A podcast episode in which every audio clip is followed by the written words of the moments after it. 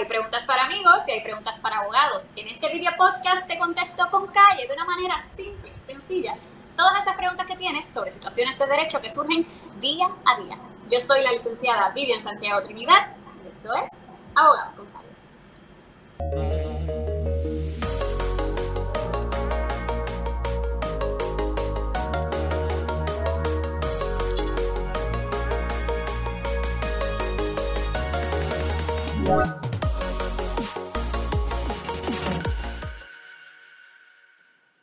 Bienvenidos a Abogados con Calle, muchísimas gracias por acompañarme. Bueno, y como hoy es viernes y el que sabe, sabe, ya usted sabe, saque su silver key, póngase cómodo.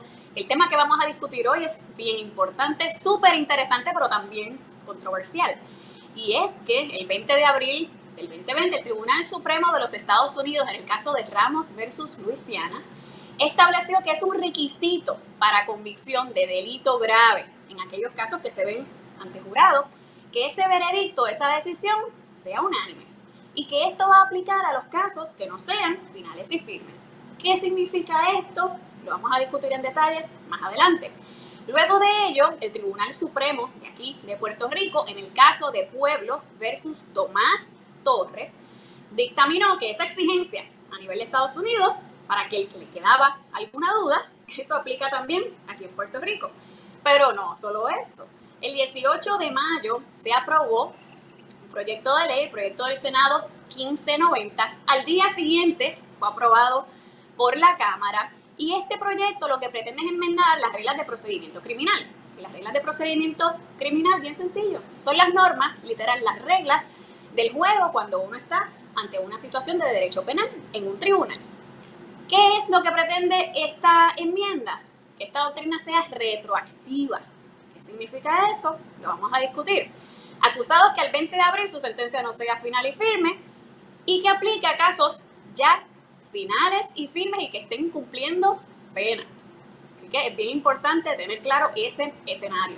También la Cámara de Representantes presentó un proyecto, el proyecto de la Cámara veinticuatro setenta y seis, que está ante la consideración del Senado, pero ahí no queda. La gobernadora aprobó el quince de mayo del veinte veinte, que ahora es la Ley Número cincuenta del veinte veinte, enmienda otras reglas de procedimiento criminal, que es la regla ciento ochenta y cinco, sobre la corrección o modificación de sentencia cuando un convicto coopera para resolver estos casos que están pendientes, otros delitos, y eso también lo vamos a explicar. Y como ya vieron que hay mucha cosa envuelta y esto de hablarlo solo es medio aburrido, hoy me acompaña el licenciado Luis Tomasini. Bienvenido, licenciado. Muchas gracias. Buen día, saludos siempre. Un placer siempre estar con ustedes. Gracias por la invitación. Muchísimas gracias por estar nuevamente acá con nosotros. Yo sabía que este tema le iba a gustar y me iba a decir que sí. Así que definitivo. Comenzamos inmediatamente. Obviamente, en un proceso penal tenemos dos escenarios, ¿verdad? En el que lo vemos ante un juez o ante un jurado. ¿Qué es esto del juicio por jurado? ¿Cuándo se puede que sea, verdad, que sea ante un jurado?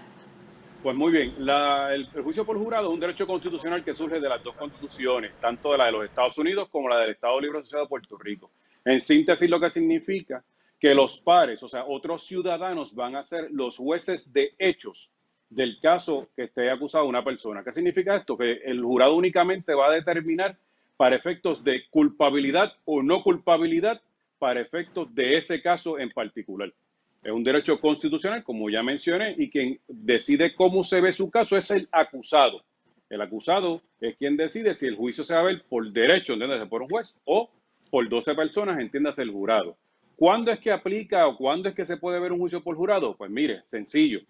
En Puerto Rico existen dos tipos de delitos. Están los delitos menos graves y los delitos graves. Esto se establece en el artículo dieciséis del Código Penal.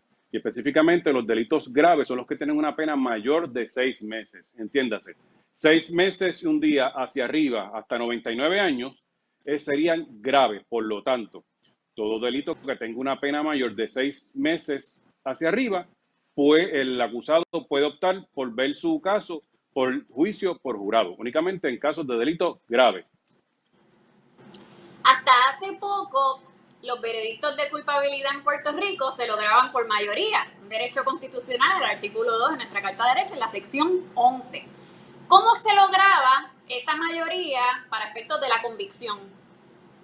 Ok, para efectos, antes de que entrara en juego, ¿verdad?, esta decisión del Tribunal Supremo de Estados Unidos de Ramos versus Louisiana, en Puerto Rico, en Oregon y en Luisiana, eran las únicas jurisdicciones bajo la bandera norteamericana donde se aceptaba un veredicto de mayoría. Entiéndase, en Puerto Rico nueve o más, y en Oregon y en Luisiana diez o más.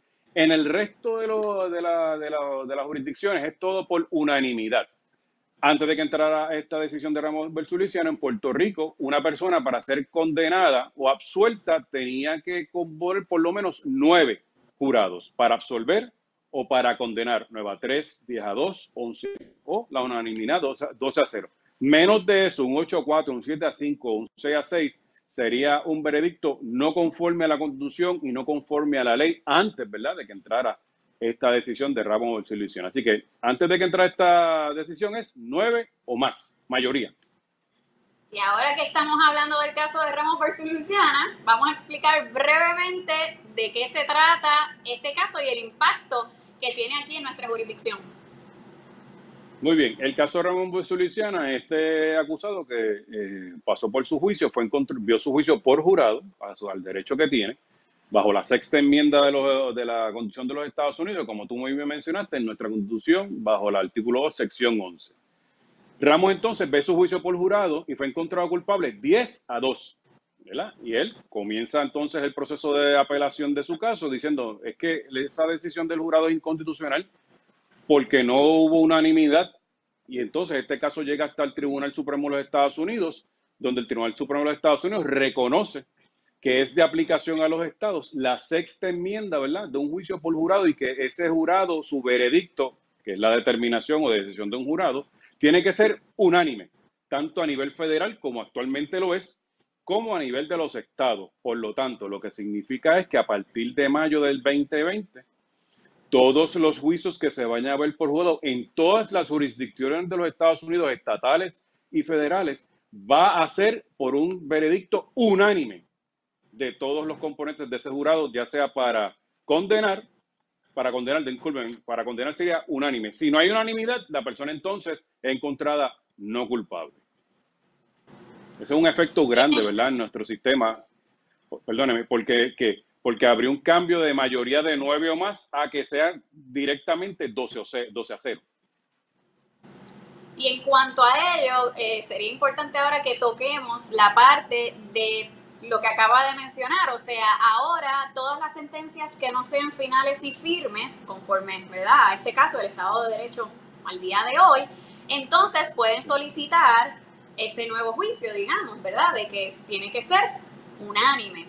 Acá en Puerto Rico, como hablamos anteriormente, eh, el Tribunal Supremo ya determinó que eso sí, eh, ¿verdad?, aplica aquí en Puerto Rico. Pero el asunto de la retroactividad es algo que, como mencioné al inicio, ya la legislatura se está moviendo, porque sabemos que los legisladores sí se pueden mover a proveer mayores beneficios, digamos, que lo que se provee a nivel federal. Y hay un caso a nivel federal en el que se está pretendiendo, ¿verdad?, que se atienda esa controversia. Eso es así. Actualmente, pues, el caso que resolvió eh, la, la Corte Suprema de los Estados Unidos cuando resolvió Ramos versus Louisiana no atendió el asunto retroactivo, de su aplicación retroactiva. ¿Qué significa esto de aplicación retroactiva? Es que se van a atender casos hacia atrás, casos que ya fueron resueltos, casos que ya son finales y firmes. ¿Qué significa un caso que es final y firme? Es un caso que ya su tiempo para apelar y su sentencia han venido finales y firmes, valga la redundancia, de que, de que no hay otras oportunidades para revivir el caso. En el caso de Ramos versus Louisiana, el Tribunal Supremo dijo, de los Estados Unidos dijo, bueno, en cuanto a la aplicación de esta nueva regla, es únicamente a casos que están, que no, que están pendientes de apelación, entiéndase, finales y firmes, o que están vivos, ¿verdad?, el proceso normal judicial en los tribunales de primera instancia. Como muy bien mencionas, tan reciente como el cuatro de mayo del dos mil veinte, la Corte Suprema de los Estados Unidos acordó eh, escuchar eh, argumentos en el caso de Edwards versus Vannoy, que es un caso igualmente que viene del estado de, la Luisiana, de Luisiana, donde Edwards está solicitando que se aplique retroactivamente el caso, la decisión de Ramos versus Louisiana. ¿Está bien? Él fue encontrado culpable por un jurado, por mayoría, y fue sentenciado. Y él dice, es que es inconstitucional. Así que yo quiero que me apliquen la regla de Ramos versus Louisiana hacia atrás, ya que mi caso se vio, está en apelación y todo.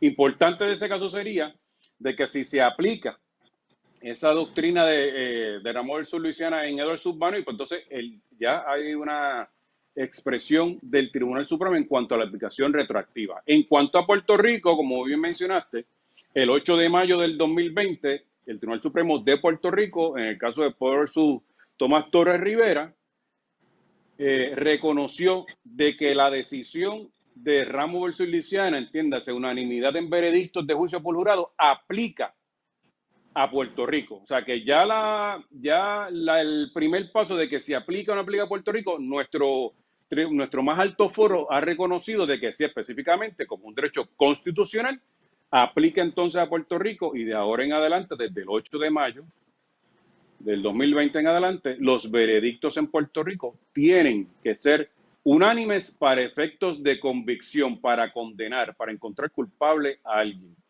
¿Saben? Eso es el, el proceso que está ocurriendo ahora mismo. Eh, podemos esperar esa decisión de Edwards versus Vannoy, y pues si, se, si fue el cuatro de mayo que aceptaron o acordaron recibir el caso, pues ahora falta el proceso de, la, de las argumentaciones orales, tipo de cosas. Así que estaremos viendo la decisión de este caso entre seis, ocho o hasta diez meses. Estaremos viendo entonces la decisión en cuanto a Edwards versus Vannoy. Y eso es a nivel federal, porque a nivel estatal, como hablamos Correcto. anteriormente, los legisladores sí entonces actuaron y presentaron un sí. proyecto, el proyecto del Senado, que es el quince noventa, que ya fue aprobado por la Cámara y está en espera de la firma de la gobernadora. Eh, también, como menciona, el proyecto de la Cámara, que está ante la consideración del Senado, todavía no lo ha aprobado. Y me parece importante señalar que en el Departamento de Justicia se expresó que no recomienda la retroactividad, según, eh, ¿verdad? según ella, porque genera un concepto de impunidad. Entonces, está el asunto de las víctimas, ¿verdad? Y está el derecho, eh, un derecho constitucional también de por medio. Vamos a hablar brevemente, antes de continuar con, con este asunto de las víctimas, que es importante y que de hecho no se hicieron vistas públicas en cuanto a ello. O sea, que la, la crítica que ha tenido estos proyectos básicamente es que al no tener vistas públicas se deja un poquito apartado la opinión, sobre todo de las víctimas de los delitos. Este proyecto del Senado quince noventa, que como mencioné, propone enmendar las reglas de procedimiento criminal, y cito, esta ley no aplicará a aquellos cargos que obtuvieron veredictos unánimes, aunque en otros cargos hayan sido por mayoría. De igual forma, la ley tampoco será de aplicación en aquellos casos en que los acusados libre y voluntariamente renunciaron a su derecho a juicio por jurado o que se hayan acogido a una alegación preacordada. Con calle, licenciado Tomasini, en arroz y habichuela. ¿Eso qué significa? Pues lo que significa es que la aplicación de ese proyecto quince noventa, que fue aprobado por unanimidad, entiéndase, los veintisiete senadores que componen el cuerpo del Senado votaron a favor. Inclusive, en esa discusión estuvieron presentes profesores de Derecho, decanos de escuelas de Derecho, abogados criminalistas de Puerto Rico y el Procurador General y la Secretaria de Justicia cuando se discutió este proyecto. Por eso entonces que estaban, se estaba comentando en los medios de que el Departamento de Justicia dio su aval para la aprobación de este proyecto quince noventa. ¿Qué significa esto entonces? Que si la persona vio su caso y por jurado y fue encontrado culpable, doce a cero unánime, no puede, no le va a aplicar. Si fue por una alegación preacordada, entiéndase que entró en un acuerdo con el fiscal, el abogado de ese acusado o ese convicto entró en una, en una eh, alegación preacordada, llegaron a un acuerdo con la fiscalía, tampoco aplicaría. Lo que significa en cuanto a este asunto de que el proyecto quince noventa es como los poderes que tiene el, valga la redundancia, el poder legislativo, que es un poder constitucional, entre ellos obviamente el más importante del asunto de legislar, crear leyes. Y se crean leyes, se crea esta ley, este proyecto de ley para temperar esa decisión judicial a, con la ley, perdón, a temperarlo con la ley, ponerla, equipararlo, hacerlo parte de la ley. Ahora bien, esto es importante. ¿Por qué? porque es un paso más allá de que aplica directamente ese caso o esa decisión en Puerto Rico como resolvió el Tribunal Supremo, sino que está atendiendo el asunto retroactivo. Lo que significa es que con la aprobación de este proyecto de ley, que ya fue entonces aprobado por el Senado, aprobado por la Cámara y de camino entonces a, a, a la fortaleza para la firma de, de la gobernadora y su análisis, es que todos los veredictos que no fueron conforme a esta decisión, entiéndase, que no fueron unánimes, son inconstitucionales, son ilegales y por lo tanto se violó un derecho constitucional de ese acusado o convicto.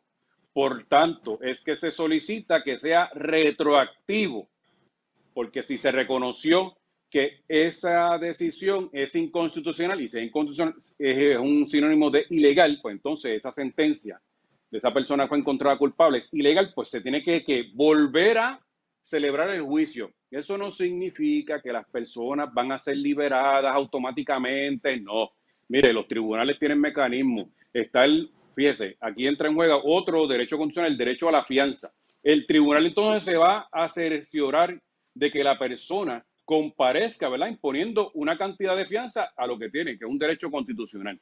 ¿Está bien? Si la persona no puede pagar esa cantidad o esa cantidad de fianza que imponga el tribunal, entonces pues permanece sumariado, entiéndase, permanece encarcelado en espera de celebración del juicio. ¿Está bien? Así que el, el, lo que propone esto, este proyecto de ley quince noventa es que aplica en Puerto Rico, ¿verdad? Y atemperar entonces la decisión de Ramos versus Louisiana a las reglas de procedimiento criminal y la aplicación retroactiva reconociendo de que esos veredictos que no fueron unánimes son que inconstitucionales, son ilegales. Eso es lo que persigue básicamente este proyecto. Yo lo que entiendo es que dentro de todo esto representa un reto tanto para el Ministerio Público como para el acusado, porque la evidencia, mientras más pasa el tiempo, hay menos testigos, se pierde evidencia. Sí. Así que definitivamente es un reto eh, para el sistema de justicia. Sí, es algo con lo que tiene que trabajar tanto tribunales, con el Ministerio Público, como el abogado también defensor, porque si digamos, si se, si se aprobase esta, si se aprobara, ¿verdad?, esta... proyecto de ley quince noventa de cuestión retroactiva, pues una persona que fue, digamos, fue encontrada culpable en el dos mil diez o en el dos mil cinco por cualquier tipo de delito grave que no fuese unánime, pues puede solicitar. Pero entonces, tanto al, al, al tribunal como al Ministerio Público como al acusado también, entonces, también tener, tener el mismo peso para todos, porque igualmente ese expediente, ¿verdad?, con un abogado que hubiese juicio por jurado hace diez, quince, veinte años, pues sabrá si lo, se supone que lo tenga o lo tenga el cliente, ¿verdad? Pero es el, la misma carga tanto para el Ministerio Público, para sus testigos y la prueba, para el tribunal, para entonces para el acusado, sería la misma. Todos tienen la misma carga. Ahora bien, ahorita me mencionaste algo sobre los derechos de las víctimas y el acusado. Debemos recordar, y esto es bien importante, los derechos de los, de los acusados son derechos de honda raíz constitucional. Lo que significa es que están plasmados en la Constitución. Los derechos que tienen las víctimas, sí que los tienen y están reconocidos, están reconocidos en leyes que crean los legisladores. Son derechos que son derechos estatutarios.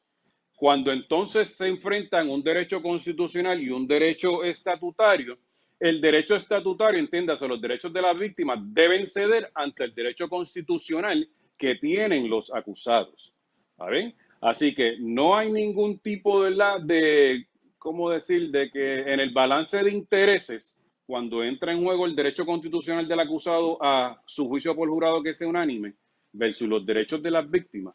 Los derechos de las víctimas deben ceder ante los derechos constitucionales. Eso no significa que no se le van a velar, ni se le van a, velar, a permitir que lo ejerzan. No, no, no, yo no estoy diciendo eso. Lo que estoy diciendo es que en la escala de derechos, los derechos constitucionales van por encima de un derecho que estableció la legislatura por una ley, que de un plumazo los pudiese eh, eliminar. Si fuese eliminar un derecho constitucional directamente, habría que enmendar la Constitución y con todo el proceso. O como estamos viendo en este caso, nuestra Constitución es clara, dice que el juicio por jurado será, el veredicto que rendirá el jurado será de nueve o más. Pero de una decisión de los Estados Unidos, nos aplica directamente. ¿Por qué? Porque existe entonces este asunto de que cuando se toca y uh, se trata, ¿verdad?, de decisiones que atiende el Tribunal Supremo de Estados Unidos con derechos fundamentales de los individuos, aplican directamente a los estados y a los territorios. Y más aún, cuando en la propia decisión así lo establece, que debe aplicarse la sexta enmienda de la Constitución de los Estados Unidos a nivel de estatal, porque así fue que se, ¿verdad?, que se concibió, que se entendió, para que no haya duda absoluta de que la persona es culpable, más allá de lo razonable. Pues mire, qué mejor que sea unánime. Ahí entonces no hay espacio para dudas. Y entonces se demuestra que el Ministerio Público cumplió con su deber de derrotar la presunción de inocencia, más allá de dudas razonables, unánimemente. Sí, definitivamente, como mencioné, es un tema sensible, que como bien usted dice, es un, hay un asunto de rango constitucional que siempre va a ir por encima, pero también hay una parte, digamos, emocional, social de la víctima, que es importante. ¿Cómo balancear estos intereses en términos, pues volvemos a lo mismo, no es un asunto constitucional, porque como mencionaste, va sí. por encima, pero la legislatura entonces ahí puede intervenir y que puede ver de qué manera tiene que adaptar esa legislación que atiende lo relacionado a, lo, a los derechos, ¿verdad?, de, esta, de estas víctimas, para temperarlo a esta nueva, a este nuevo estado de derecho. Pero bueno, ya entonces en cuanto hacerlo. a esto, ya tocamos todo lo relacionado a, a los proyectos que están pendientes, la retroactividad, si prospectivo, etcétera.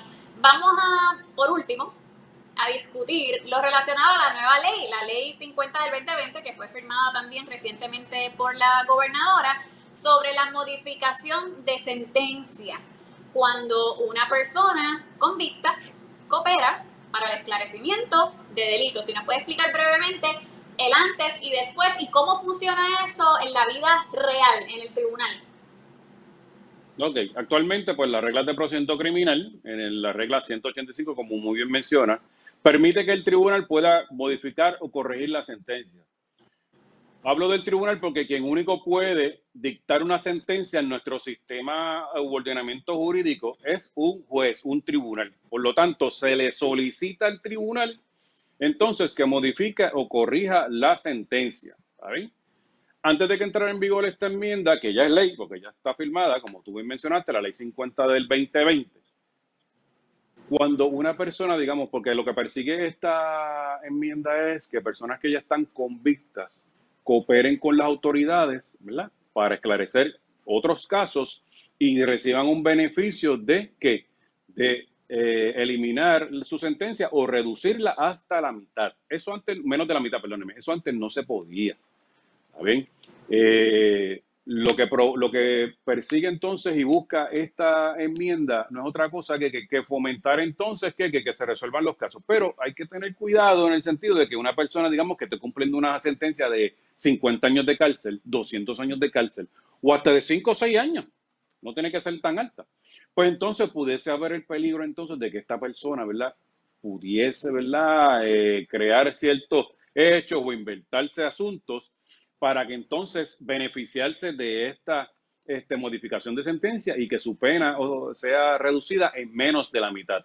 Antes de que entrara en vigor esta, esta enmienda no se podía reducir menos de la mitad. Ahora sí se va a poder reducir. Esto es lo que hace, ¿verdad?, que, que entonces pues crea un incentivo para, la, para que las personas, siempre y cuando digan la verdad, ¿está bien? Porque todo esto que se recoge en una investigación posterior, lo, una persona que está convicta, hay que corroborarla. Esto es bien importante. Esto no es un asunto de que, ah, mira, pues fulano que está preso, pues me estaba haciendo estas alegaciones que no, no necesariamente esto fue lo que pasó en ese caso.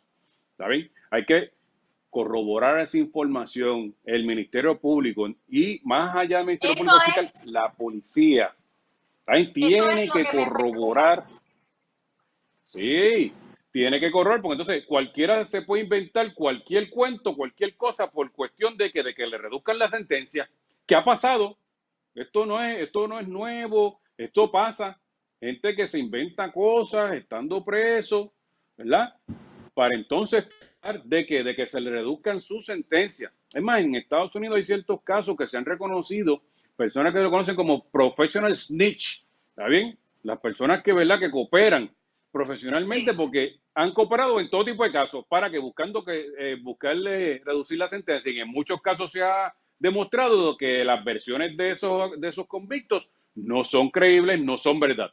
Así que hay que tener mucho cuidado. Es una, se trae obviamente para efecto, ¿verdad?, de fomentar la, el, el procesamiento y la solución de los casos. Sí, que eso es lo que persigue, ¿verdad?, nuestro sistema eh, judicial, entiéndase, ¿verdad?, para efectos criminales, ¿verdad?, la búsqueda de la verdad y castigar a la persona, ¿verdad?, que, que, que si se le prueba mayor razonable, ¿verdad?, pues cumpla con, con la sociedad. Pero hay que ser el, muy celoso, tanto el fiscal como los agentes, ¿verdad?, que de momento pudiesen recibir, ¿verdad?, cantidad de llamadas o de cartas diciendo, mira, en el caso de fulano, yo sé lo que pasó realmente. Así que hay que tener mucho cuidado y hay que tener, ¿verdad?, ese filtro que tiene que tener tanto el, el agente del caso investigador y luego entonces el fiscal, porque recuerde que el fiscal lo que utiliza en sala es la investigación que hace el agente. Así que tienen que, ¿verdad?, integrarse los dos y poder desarrollar ese asunto. Y como le mencioné, a mí me preocupa muchísimo el asunto de la corroboración y la credibilidad, pero es algo, ¿verdad?, que pues, veremos cómo, cómo se Correcto. Atiende. Llamó la atención que existe una regla, la regla ciento cincuenta y seis de procedimiento criminal, cuando el testimonio de un coautor o del cooperador será examinado, será examinado con desconfianza y se le dará el peso que estime el juez o el jurado luego de examinarlo con cautela a la luz de toda la evidencia presentada en el caso. O sea que Esa, esta situación que presenta con, con esta nueva legislación, ya vemos que las reglas de procedimiento criminal te dicen, ojo, en cuanto a estas personas sí. que son coautores, eh, sí. esto se va a ver con, con recelo. Sí, eso, eso obviamente en el, en el momento en que ese cooperador se siente, ¿verdad?, declarar en el, en el turno del, de la defensa del acusado, en el contrainterrogatorio, entonces es que vamos a atacar esa credibilidad de ese testigo cooperador. En ese momento, tratar, ¿verdad?, de buscar la ventaja que está buscando, por qué quiere hacer esto, por qué no había salido antes a, a declararlo, ah, que si fue por miedo, acuerdos de inmunidad que haya, o sea, y, y aparte, todo lo que haya ofrecido esta persona en declaraciones o algún eh, contrato de inmunidad que haya ofrecido el Departamento de Justicia, tienen que entregárselo a la defensa como parte del documento de prueba y parte del derecho a, a la confrontación, derecho constitucional y del careo. O sea, no es que trajemos esta nueva información y siéntate y declara. No, no, no, no, no, no, no. Toda la información que se obtenga de, ya sea de entrevistas, fotos, documentos o algún eh, contrato de inmunidad que se le, que se le otorgue, ¿verdad?, a ese testigo, sea parcial o sea total, o, o hay un acuerdo de que si, que si se cumple, ¿verdad?, y si logra eh, aceptarse esa versión de, esa, de ese testigo, se va a reducir la sentencia en X o Y cantidad. Todo eso son cosas que se van a atacar, aparte de la credibilidad de ese testigo, en el contrainterrogatorio de ese testigo en sala. O sea, esto es frente al juez o al jurado, el fiscal, el acusado y el testigo ahí sentado. Ahí entonces que se va a dilucidar ese asunto de la credibilidad.